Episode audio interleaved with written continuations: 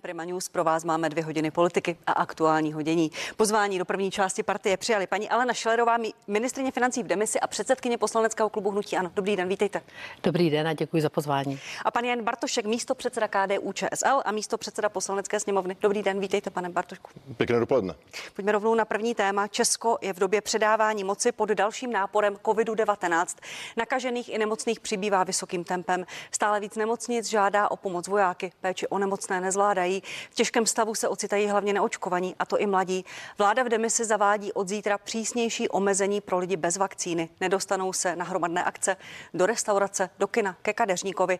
Pro tyto situace už nebudou moci využívat testy. Rakousko, které toto zkoušelo, jde ještě dál. Zítra tam začíná celostátní lockdown. Od února chce zavést povinné očkování. Paní ministrině, je to začátek pro celou Evropu? Je to začátek i pro nás povinné očkování? Já doufám, že ne. Já jsem dlouhodobě proti povinnému očkování, protože jsem právník. Myslím si navíc, že u nás by to znamenalo jednak legislativní změnu, která by trvala dlouho, která by se určitě diskutovala na odborné úrovni i na té právní. A troufnu si říct, že by to mohl být nějaký dvouletý cyklus, který by, nebo dva roky by to mohlo trvat, než by něco takového bylo u nás vůbec schváleno, pokud by to bylo schváleno a my nemáme na to čas.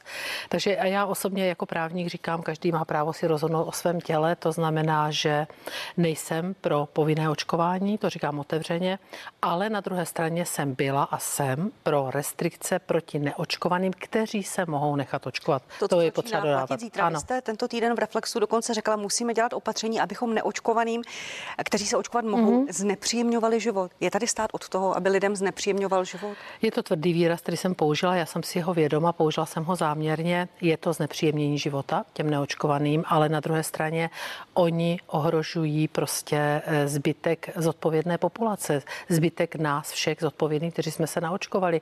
Protože když se podíváte na, eh, na ta čísla, podíváte se do nemocnic, tak eh, na těch jednotkách intenzivní péče končí statisticky především naočkovaní. To znamená, že ti nám zhalcují nemocnice. Mnohdy potom na těch, na těch bohužel, to je mi strašně líto, až jsou tváří tvář té realitě, tak mění názor, ale to už je pozdě. Takže jestliže to nešlo eh, žádnými domluvami a my prosíme, já prosím, prosím, každý z nás ať už je v opozici nebo, nebo v koalici, tak eh, v podstatě prosíme, ať se lidé očkují, tak eh, jiná cesta nezbývá. Přece nebudou trpět ti zodpovědní ti na očkování. Pane Bartošku, to, co se děje v Rakousku, je to začátek i pro nás, není Rakousko jenom o týden, dva dopředu? Vyhneme se takovýmto tvrdým zákazům celoplošného lockdownu i povinnému očkování? Očkování je cesta, nikoli v povinné očkování. A lockdown nikdo nechce a my uděláme maximum pro to, aby skutečně nenastal. To je třeba říct na začátek.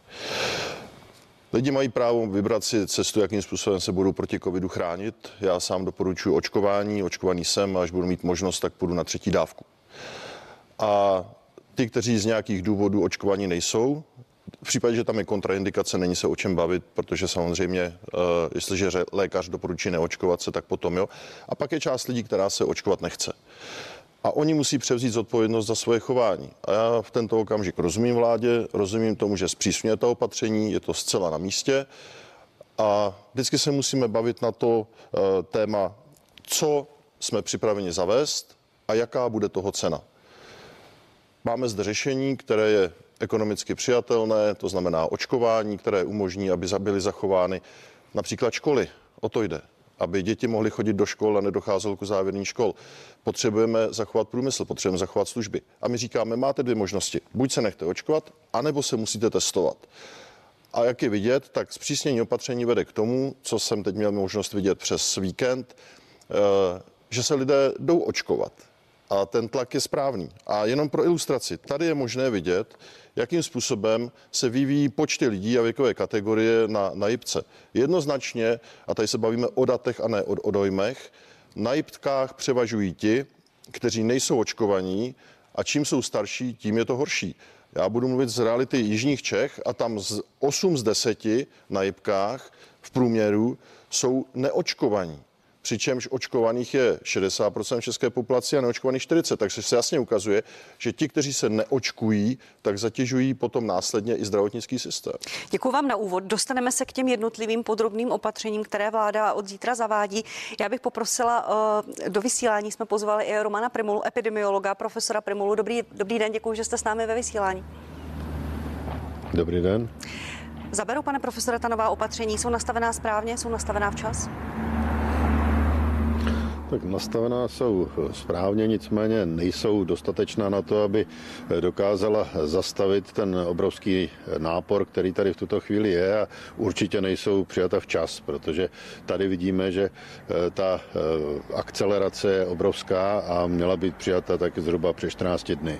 V týdnu jste říkal, že váš reálný odhad je 50 tisíc nakažených denně. Trvá to? Já si myslím, že ano, protože vidíme i tu nálož, která vzniká vlastně v dny, kde se příliš netestuje, netestuje to myslím víkend a eh, zatím eh, ta gradace tady skutečně je. Když vidíme, co se děje v Rakousku a na druhou stranu i v Portugalsku, kde přibývá nakažených přes, i přes tu vysokou proočkovanost, můžeme se vyhnout lockdownu? Lockdownu se teoreticky můžeme vyhnout, ale e, znamená to skutečně zavést cílená opatření a e, ono to není nic složitého, je to o tom zamezit zbytečným kontaktům a v podstatě se ukazuje, že tady dochází k přenosům i mezi očkovanými a naočkovanými a to by mělo být prioritou a některá opatření vlády k tomu směřují, některá zatím ještě ne. Když říkáte cílená opatření, pane profesore, co si pod tím máme představit? Co by pomohlo? My vidíme, že se nám skutečně začíná v tuto chvíli eh, plnit eh, část nemocnic, zejména na Moravě. Jednotky intenzivní péče už mají velmi omezenou kapacitu, v Čechách je to zatím výrazně lepší a je jednoznačné, a padlo to tady od obou eh, předřečníků, že skutečně ta kategorie neočkovaných tvoří dominantní zátěž a jsou to zejména seniori. Vidíme, že u očkovaných osob ta eh, střední eh, délka život nebo střední věk, který tady je, eh, tak je zhruba o 10 až 19 let vyšší na jednotkách intenzivní péče, než je tomu u těch neočkovaných. Takže tady jednoznačně vidíme efekt očkování, který je pozitivní a měli bychom opravdu tu seniorskou kategorii ochránit, aby se tam nedostávala, protože díky nim pak prudce narůstá úmrtí debaty o povinném očkování, tak jak je slyšíme v Rakousku. Je to cesta a není vlastně to omezování neočkovaných, vyčlenování z různých oblastí života už de facto povinným očkováním? Tak to je věc, která je velmi citlivá. My jsme tady eh, už před eh, řádkou let eh, řekli, že nepůjdeme dalšími povinnými očkováními tak, jak jsme to omezili na devět povinných vakcín a všechny ostatní, to znamená třeba očkování proti karcinomu děložního čípku, očkování proti pneumokokům, meningokokům teď, tak ta už byla v režimu dobrovolném. Ale eh, tady v těch eh, nekonečných diskuzích je možná poctivější povinnost eh, než celá škála opatření, které v podstatě omezují ten systém, ale je to velmi citlivé a je to politické rozhodnutí.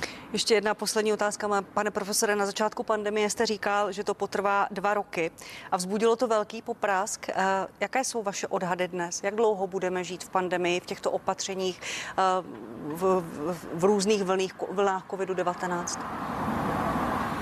My se s covidem eh, musíme naučit žít, to znamená, nemůžeme v takovýchto eh, částečných lockdownech nebo v tvrdých opatřeních se pohybovat řadu let, ale myslím si, že minimálně půl roku ještě tady eh, opatření budou a potřebujeme se dostat k vakcinaci, která bude cílenější, než je tomu doposud. To znamená vakcinace, která bude pokrývat mutace, které tady jsou. Říká Roman Primula, epidemiolog. Pane profesore, děkuji vám za váš čas a odpovědi. Naschledanou.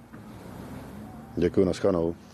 Paní ministrině, Roman Trimula říká, nebylo to při, uh, přijato včas. Uh, Milan Kubek, uh, předseda České lékařské komory, to přešlapování na místě už bylo neomluvitelné, to silná obžaloba vlády. Neměla vláda něco dělat dřív, abychom se vyhnuli tomuto, v čem zítra budeme žít? Aniž bych se vymlouvala, aniž bych prostě na někoho chtěla házet vinu, tak eh, chci upozornit, že my vždycky postupujeme ruku v ruce s odborníky. Máme tady Radu vlády pro zdraví, notabene většina těch eh, členů je i členem antikovid týmu, což je dobře. Promiňte, ale odborníci se neschodují celou pandemii, jsou tady opravdu neshodují polární názory. Eh, je pravda, že Adam Vojtěch s tím přišel zhruba asi o 14 dní dřív, s tímto takzvaným bavorským modelem. Tehdy jsme měli ještě dobrou vůli. Chtěli jsme a máme ji pořád, ale bohužel se trošku míjíme konzultovat to s antikovid týmem. Nebyl to žádný, teď slyším, že to byl alibismus, slyším, že, že jsme si chtěli kryt záda. Není to pravda, chtěli jsme podat ruku, protože my jsme vláda v demisi, to znamená dosluhujeme a chtěli jsme, aby to bylo provázané s těmi kroky další vlády.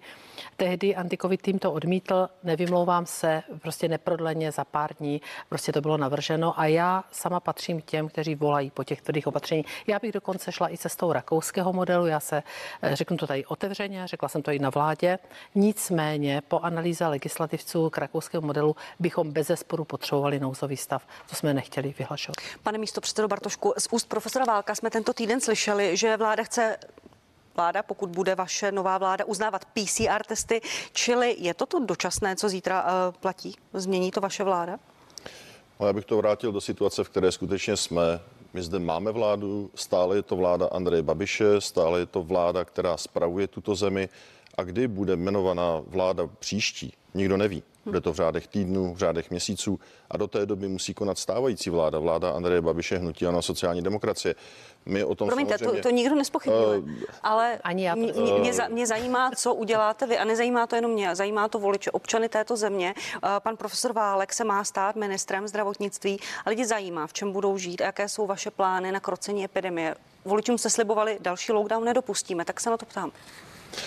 Testování, trasování, podpora očkování, masivní kampaň pro podporu očkování, zajištění lékařské péče, to znamená tak, aby eh, JIPová oddělení byly připraveny na přijetí eh, nových pacientů. Já jenom bych se chtěl vrátit k tomu, že my samozřejmě jsme připraveni navázat na stávající vládu, ale my nevíme, kdy to bude. My nevíme, v jakém stavu budeme přijímat zdravotnictví. V současné době je predikce, že do přelomu listopadu a prosince se situace nezlepší. To znamená, nikdo nedokáže říct, jaké kroky konkrétně potom budeme dělat, protože my budeme reagovat aktuálně na stav, který zde bude. Já bych jen chtěl okomentovat to, co zde zaznělo, jestli ty opatření přišly brzo nebo pozdě. Když se podíváme na takzvané číslo R, což je reinfekce, tak je vidět, že v lednu letošního roku bylo zhruba 0,17%, to znamená, ano, zastavilo se to. Každopádně květen až srpen jsme měli zhruba 1,8 reinfekce v září 2,21. Otázka zůstává, proč tato vláda už na toto číslo nereagovalo v průběhu září. Jedna z odpovědí může být, protože se blížily volby a tato vláda nechtěla zavádět opatření, která budou lidem komplikovat život. A opakuje se stejný scénář jako před krajskými volbami v loňském roce. To znamená, já osobně, nezlobte se na mě, ale skutečně ty pozdní kroky této vlády uh, spojuji s tím, že se nám tady rozjela uh, tak masivně nákaza, protože například teď začátkem listopadu už je reinfekce 2,44. Já vám dám prostor, paní ministrině, jenom Děkuji. k těm vašim uh, plánům. Vy říkáte o očkování, trasování, podpora a podpora testování. Při úctě to jsou velmi obecná hesla, která tady od politiků slyším už rok a půl. Co udělá vláda? Podle vás, co by měla dělat konkrétně? Měla by zrušit pouze ten systém ON, to znamená očkování nemoc, nebo tam vrátit testování? Je to věc, na kterou se máme připravit? Určitě očkování a prodělaná nemoc nevidím důvod, proč by se to mělo vracet. Ne, jestli tam přidáte testy? Eh, já to řeknu ještě trochu jinak. Já si myslím, že ať už tady bude vláda jakákoliv, měla by začít občany a lidi férově informovat, co se vlastně děje. Měla by říkat, ano, zavádíme opatření, ale další 14 dnů nečekejte, že se to zlepší. Tato vláda by také měla férově lidem říkat, nemusíte se očkovat, ale počítejte s tím, že v současné době je to nejúčinnější opatření a nebudete, nebudete-li se očkovat, tak důsledkem neočkování může být buď závažné poškození zdravotního stavu, ale také smrt. Také je potřeba lidem říct, jste-li očkovaní, neznamená to, že eh, do budoucna nemůžete být nakaženi, ale znamená to, že ten průběh bude natolik mírný, že to zvládnete doma, anebo jenom s nějakou eh, s, s lehkým lékařským zákrokem. A tohle to jsou věci. Promiňte, máte pocit, že teď to vláda nedělá, že teď se to dostatečně nekomunikuje? No, když se podíváme jenom zpátky na tento týden, tak v pondělí bylo vlastně jsme se, teď to, berte to, že to budu parafrázovat, z vlády zaznělo, vlastně jsme se ještě nedomluvili, takže nevíme, jak to bude dělat nebo jaké opatření zavedeme. Ve středu zaznělo, bude to bavorský model. Ve čtvrtek zaznělo, no vlastně úplně ten bavorský nebo rakouský model to nebude. Znamená, jestliže v jednom týdnu zde máme tři rozdílná vyjádření, a předchozí komunikace byla víceméně z pěti stran a lidé nevěděli, v čem se mají orientovat. To je to, co lidi nejvíc štve, že tady máte x lidí, kteří se k tomu vyjadřují dost často protichůdně. A to, co tomu chybí, je jednotná komunikace s jednotnou autoritou, která říká a dopředu plánuje kroky. Jestliže premiér řídí pandemii přes Twitter, jestliže říká, když ještě tehdy minister Vojtěch přišel s tím, že se budou nosit roušky a premiér mu řekl, nic takového není potřeba a přebírá na sebe tuto kompetenci, to je to, co lidi nejvíc štve. Oni neví, co platí. Já jsem mluvil se svými spolužáky a oni říkali, takže má mít na testy, nebo co vlastně platí.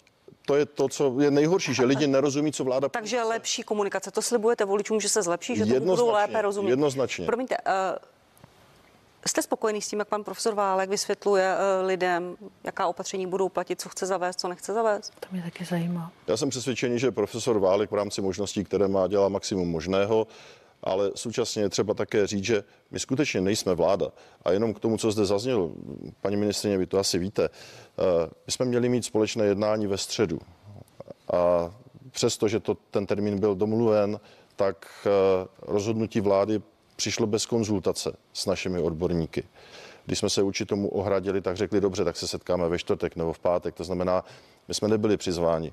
Eh, já vám to nevyčítám, je to tak eh, v pořádku, protože vy jste vláda, vy rozhodujete, vy nesete tu zodpovědnost, ale v tento moment skutečně řada rozhodnutí proběhla bez konzultace s námi. Tak, jestli mohu reagovat, eh, tak já odmítám, že volby v tomto hrály roli, v žádném případě nehrály nikdy.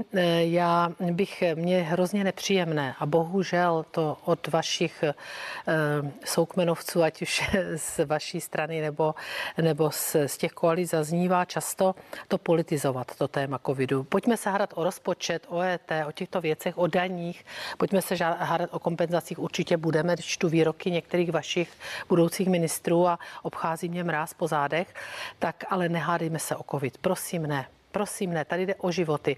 Mně je tak nepříjemné tady ty debaty, kdy jste před volením čase, neříkám, že přímo vy, ale beru teď prostě zástupce koalic vašich, říkali, že máme krev na rukou, že za námi jde 30 tisíc lidí. Teď připouštíte a máte pravdu. Teď připouštíte, musíme lidem říct pravdu. Musíme říct, že se prostě bude i umírat, když prostě nebudou se očkovat, když prostě nepomohou a tak dále. Je to prostě tak. Promluvil o tom poprvé tento týden pan Hitman Kuba, řekl to otevřeně a má pravdu. A já mu dávám za pravdu prostě on je lékař a je to prostě tak. A jestli to bylo, nebylo, já vám teď můžu vyčítat, pane místo předsedo, že Adam Vojtěch to poslal antikovid týmu, eh, navrhoval tam bavorský model, antikovid tým, eh, čeka, čekali jsme do soboty, zpátka do soboty, pak řekl ne a tak dále. Nechci. Nechci to vyčítat. Nechci to vyčítat. Jsme ve velkém průšvihu. Tato vláda dělá, co může. Dělala celou dobu. Oni ani ti epidemiologové se nezhodnou. Já tam dva roky poslouchám prostě, kdy lidé, kteří spolu spolupracovali pomalu v jedné kanceláři, dneska mají úplně odlišné názory. My samozřejmě nakonec ve finále I když slyším pana profesora Válka a nechám to teď bez komentáře, budu zdvořila, protože já mu fakt nerozumím. Já mu nerozumím.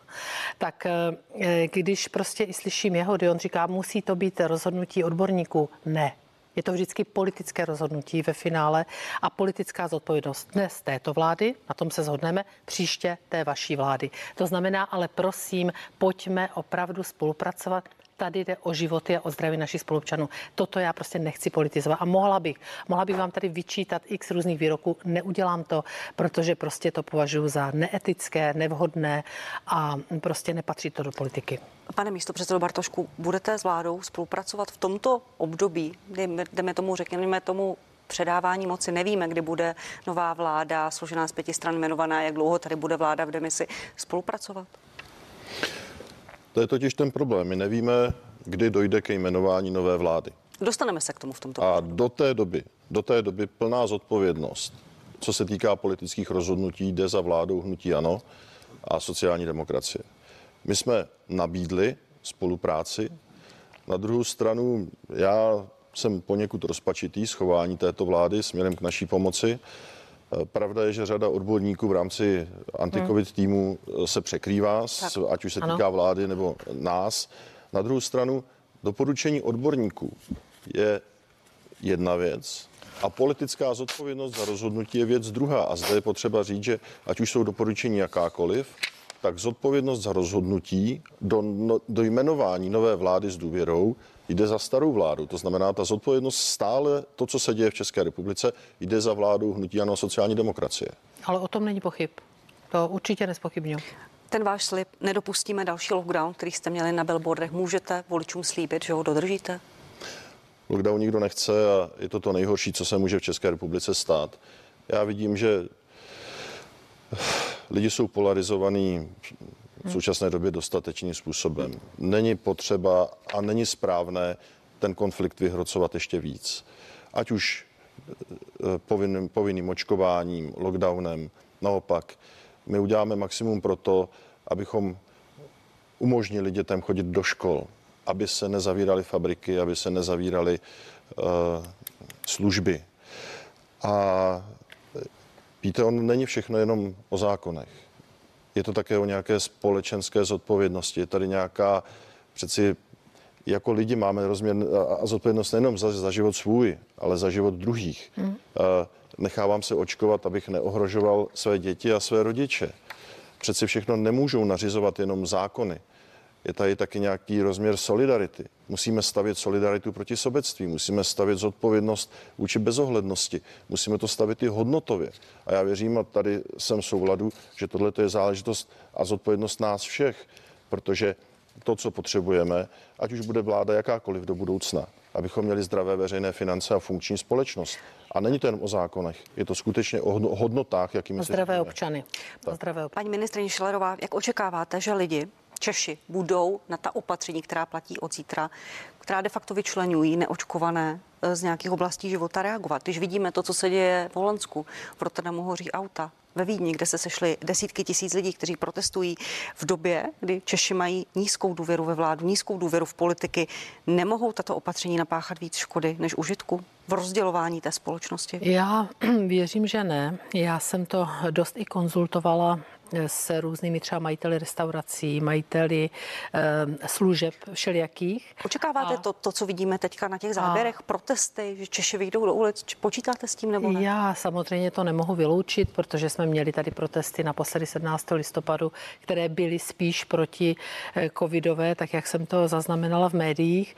Eh, nemohu to vyloučit, ale řeknu vám otevřeně, že my v, to, v těchto případech potřebujeme i spolupráci vlastně těch majitelů provozoven. To znamená, oni musí musí s námi aktivně spolupracovat. Určitě se to celé řadě z nich nelíbí, ale celá řada z nich to vítá, píší mi, já se s nimi bavím v terénu a říkají mi, pořád je toto poř- lepší, než kdybyste nám zavřeli provozovnu úplně. Pořád ten propad 30%, dejme tomu 40%, teď jednáme o nějakých kompenzacích, pondělí to půjde na vládu, tak je pro nás přijatelnější, než zavřít prostě ten provoz úplně. Takže já si prostě myslím, že většinově ta podpora po těch zkušenostech téměř dvou let, kdy jsme šli, ale byli jsme v jiné situaci, neměli jsme naočkovanost takovou, to, jakou máme nyní.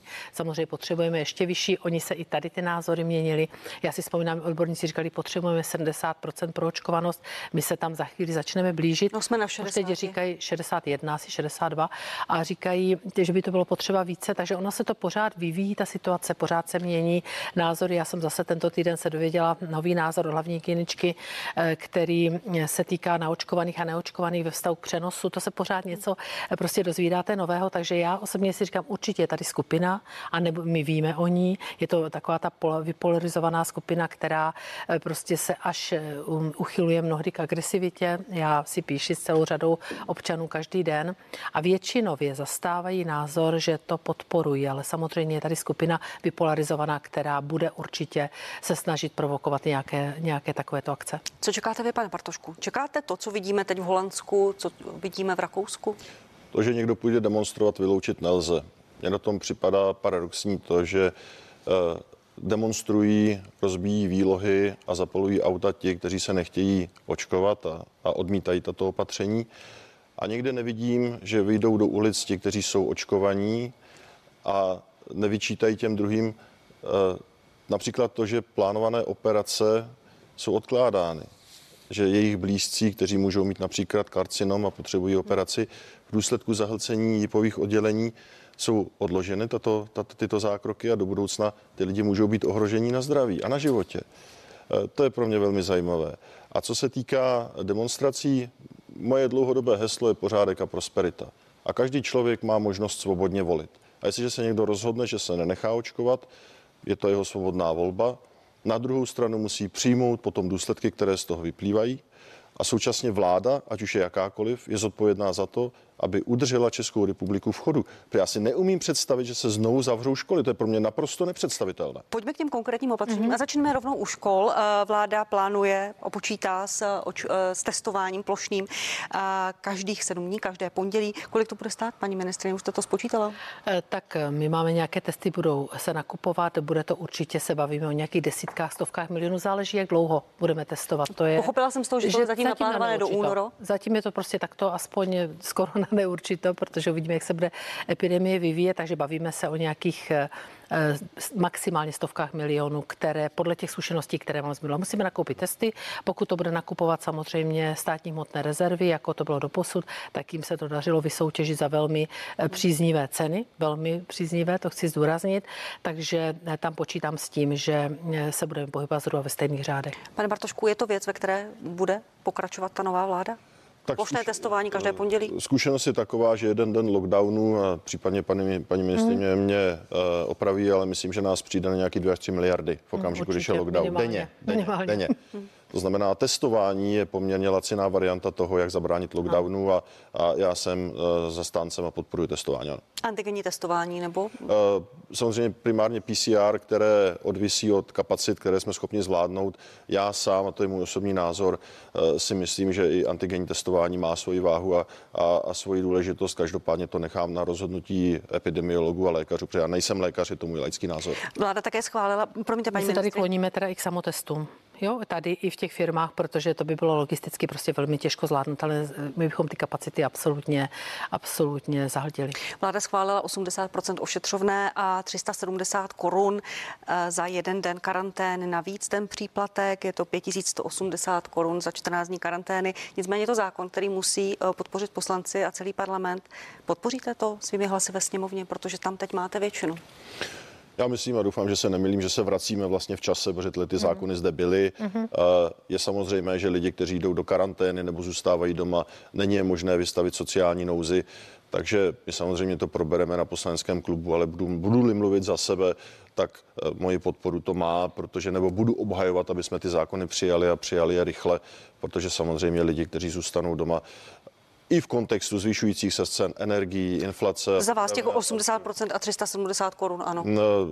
Můj osobní názor je, že ano, samozřejmě budeme k tomu stan- uh, diskutovat i v rámci klubu, ale za mě ano, uh, to je návrh, který se dokážu představit, že bych ho podpořil. Paní ministrině, pokud by názor pana Bartoška nebyl úplně většinový, jste ochotní znovu, s novou koalicí jednat se stranami v poslanecké sněmovně a upravovat to podle parametrů? Uh, to jsme samozřejmě ochotní kdykoliv, ale já bych se divila, protože já si myslím, že většina poslanců dnešní budoucí vládní koalice, dnešní opozice, nebo té bývalé opozice, promiňte, vlastně je znovu v parlamentu a vy jste proto hlasovali už tehdy, hlasoval proto Senát, pokud si vzpomínám, takže to jsou zákony, které prošly poměrně jako nůž máslem, takže abych se divila, kdyby teď tak. na to byl obrácený pohled. Hlavně ta, ta pomoc musí přijít rychle. Uh, lidi nebudou čekat další dva měsíce. Eh, to znamená, máme-li pomoc a ta situace se skutečně, tak jak jsou prognozy, bude ještě horšit, tak ty lidi musí vědět, že nezůstanou v nouzi a my jsme připraveni pomoct. A my to ještě navrhujeme, ještě abych to doplnila, ve stavu takzvané e, legislativní nouze. To znamená, že budeme navrhovat paní předsedkyni, aby ji vyhlásila. Ještě, aby to právě bylo schváleno během jednoho dne. Ještě jedna, jedna otázka, než to téma uzavřu na vás, na oba.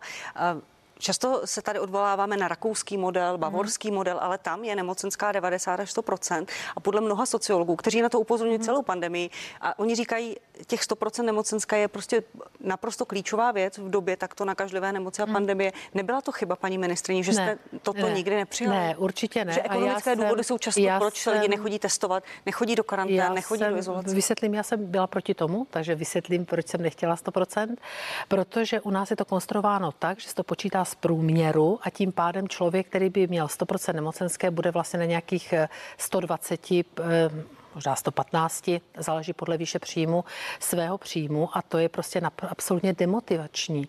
Takže to je se týká Máte pocit, že by ty lidé byli v karanténách a doma eh, prostě zůstali Prostě vemte si, že už i těch 80% u některých příjmů do pod průměrnou mzdu bude doma vlastně za 100%. Přitom při té konstrukci, to je ušetřovné, já se to je ušetřovné, ta nemocenská v podstatě je konstruována podobně a teď si vemte, že je tam jakási nespravedlnost. Máte 60% je někdo, kdo je onkologicky nemocný nemocný, tak bere 60% nemocenské a teď s touto nemocí prostě bude mít 100%. Takže já jsem se k tomu vždycky takhle klaněl a ohrožuje to svým způsobem. Ještě jeden, jeden argument si dovolím říct, proč jsem třeba já proto nebyla, že eh, to ohrožuje i trh práce. Vemte si, že máme celou řadu lidí, kteří eh, pracují ve zdravotnictví a když se to prostě zavedlo poprvé před tím rokem a půl někdy na jaře, tak to znamenalo velký a stěžovali si na to velice ředitele nemocnic. Takže proto jsme to nastavili takto, takto je to vyzkoušeno takto to prostě fungovalo. Proto třeba já jsem nechtěla těch 100%. Je to něco, s čím nová koalice by počítala, nepočítala, tak to motivovat lidi, aby spolupracovali více s tím systémem, tak jak to vidíme i v okolních zemích? Teď říkám svůj soukromý názor, ano. ale e, to číslo je jednak otázka výpočtu a druhá věc mm-hmm. je mhm. nějakého kompromisu mezi státem, zaměstnavateli a zaměstnanci.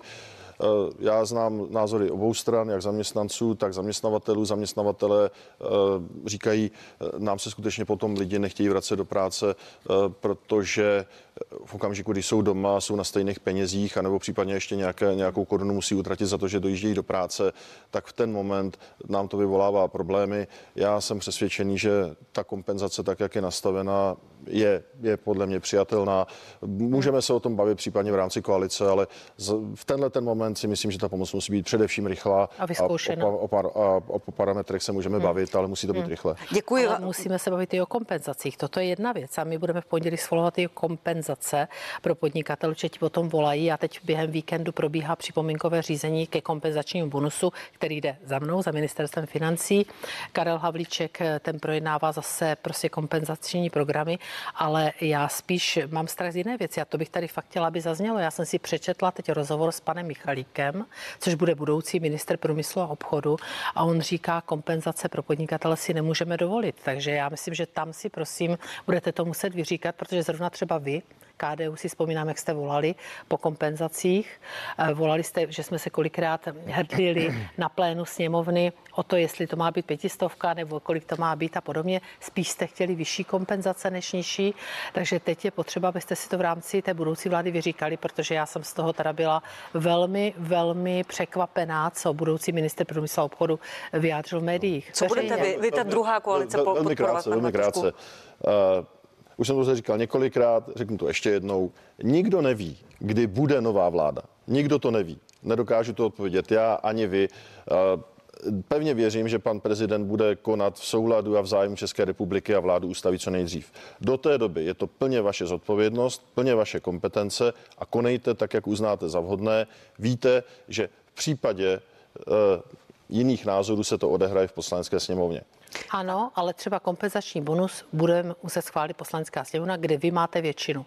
To znamená, to je zákon, který předložíme zase v legislativní nouzi. Paní ministrině, teď přece už té sněmovně nějakou dobu jste delší a, a víte, že věci se dají domluvit, dají dohodnout, když je dobrá vůle. Pojďme k vládě. Vy jste Věřím, to tady zmiňoval, pane Bartošku, několikrát, že nevíme, kdy bude nová vláda. Pan prezident řekl 17. listopadu, že pana Fialu jmenuje 26.11. To má být 46 dní po volbách, což je mimochodem třetí nejdelší doba od roku 92, po té, co se konaly volby.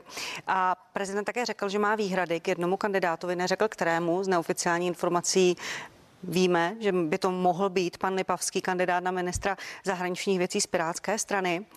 A pokud bude Petr Fiala trvat na Janu Lipavské, jmenování vlády se může zdržet. Pokud pan eh, Fiala ustoupí panu prezidentovi, může to oslabit koalici.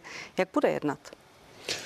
Nebo no, jak by měl podle vás jednat? Uh, já se zde nebudu chtít dopouštět spekulace. Nikdo to jméno neví. Vy to nikdo, nevíte? Nikdo to jméno oficiálně. Pan Fiala vám to neřekl? Uh, ne. Skutečně nikdo to jméno oficiálně neví. To znamená, můžeme se domnívat, že to může být on, anebo kdokoliv jiný z vlády. Každopádně. Dobře, pojďme je, se bavit o tom, že tady je nějaký kandidát, kterého pan uh, prezident řekl, že přesto nejede vlak a že to bude vetovat, použil toto slovo. Tak jak bude, nebo měl by jednat nový pan premiér? Já nevidím důvod, proč bychom měli ustupovat. My postupujeme v souladu s ústavou, to znamená, je jmenován premiér, premiér sestaví vládu a na základě doporučení premiéra prezident jmenuje. Tam není žádný prostor o vyjednávání. To znamená, já jsem eh, zastáncem toho, že máme ctít zákony, máme ctít ústavu a já chci, aby tak, jak budou jména představena, tak aby je pan prezident jmenoval. Jít do toho sporu s panem prezidentem? Jít až na hranu, dejme tomu, kompetenční žaloby z ústavního pohledu? Je tam možnost? Eh, vzhledem k tomu, že to není první případ, kdy se tak dělo, a dělo se to i v minulosti, aby tak. byl spravedlivý, nedělá nebo nechová se tak pouze pan prezident eh, Zeman, si myslím, že by celkově prospělo České republice i pro budoucnost, abychom věděli, jaké skutečně kompetence premiér, eh, prezident má nebo nemá. Samozřejmě jsou-li tam nějaké vážné pochybnosti, například bezpečnostní ze strany tajných služeb, tak si to dovedu představit. Na druhou stranu eh, to určitě nemůže být jakýsi rozmar. Takže že jít do té kompetenční žaloby, soud by jistě, jistě rozhodoval poměrně rychle, krátce a počkat, až rozhodne prostě soud a řekne, toto je kompetence premiéra, toto je kompetence pana prezidenta? Já pevně věřím, že pan prezident bude konat v zájmu České republiky a vládu jmenuje tak, jak bude představena co nejdřív. V případě, že ne, tak eh, já, a je to opět můj soukromý názor, jsem připraven a mám názor ten, že by to měl eh, rozlousknout lidově řečeno ústavní soud, aby jsme věděli, jak eh, Děkuju. se máme chovat. Děkuji za tu konkrétní odpověď. Michal Šparda, Miroslav Poche, to byli kandidáti, které pan prezident odmítl jmenovat kandidáti sociální demokracie, nakonec ustoupili na Máček i Andrej Babiš. Počítáte s možností, že Petr Fiala se dostane do tohoto sporu s panem prezidentem a budete vládnout v demisi dlouho, déle než do Mikuláše, do Vánoc? Tak eh, to se ukáže, to já v tuto chvíli skutečně nejsem schopna přednímat. Vidíte, že ani zástupce budoucí koalice neví to jméno a já mu to věřím, tak eh, notabene já ho taky netuším. A teď nejde o pana Je, je tady jeden kandidát, ke kterému se pan prezident vyjádřil takto. My jsme postupovali v minulosti, a vy jste to tady ty správně uvedla, že Andrej Babiš vždycky hledal nějaký konsenzus, pak tam prostě došlo k určitému ústupku, ale když se podíváte do historie, tak eh, jak Václav Klaus, tak i Václav Havel. Tak a proto se ptám, prostě jestli počítáte všichni, s tou možností, že tady to, ten spor bude, může se táhnout dlouho těžko říct, a v demisi budete dlouho, to, jestli s tím počítáte? Je to o tom, je to dneska vlastně o nějaké debatě a diskusi a ta by určitě za mě, aspoň tohle si mohu říct, dovolí říct a pak se do toho pánu v žádném případě nehodlám plést, že bych měli spolu mluvit, měli by si prostě říct, kdo to je, z jaké jsou tam důvody, třeba jsou tam důvody, to nikdo z nás neví. A pak si to buď budoucí premiér obhájí nebo neobhájí, to je prostě na něm. Tak uvidíme, jak to dopadne, určitě to bude téma dalších diskuzí. Ale na Šilerová, Jan Bartošek, děkuji vám, že jste tady byli. Naschledanou. Děkuji, krásnou neděli všem. Děkuji, pěkný den přeji. A já vás zvu ke sledování partie na CNN Prima News. Budeme pokračovat velkou politickou diskuzí se zástupci čtyř politických stran a hnutí. Tématem samozřejmě COVID-19 a přijímaná opatření. Naschledanou.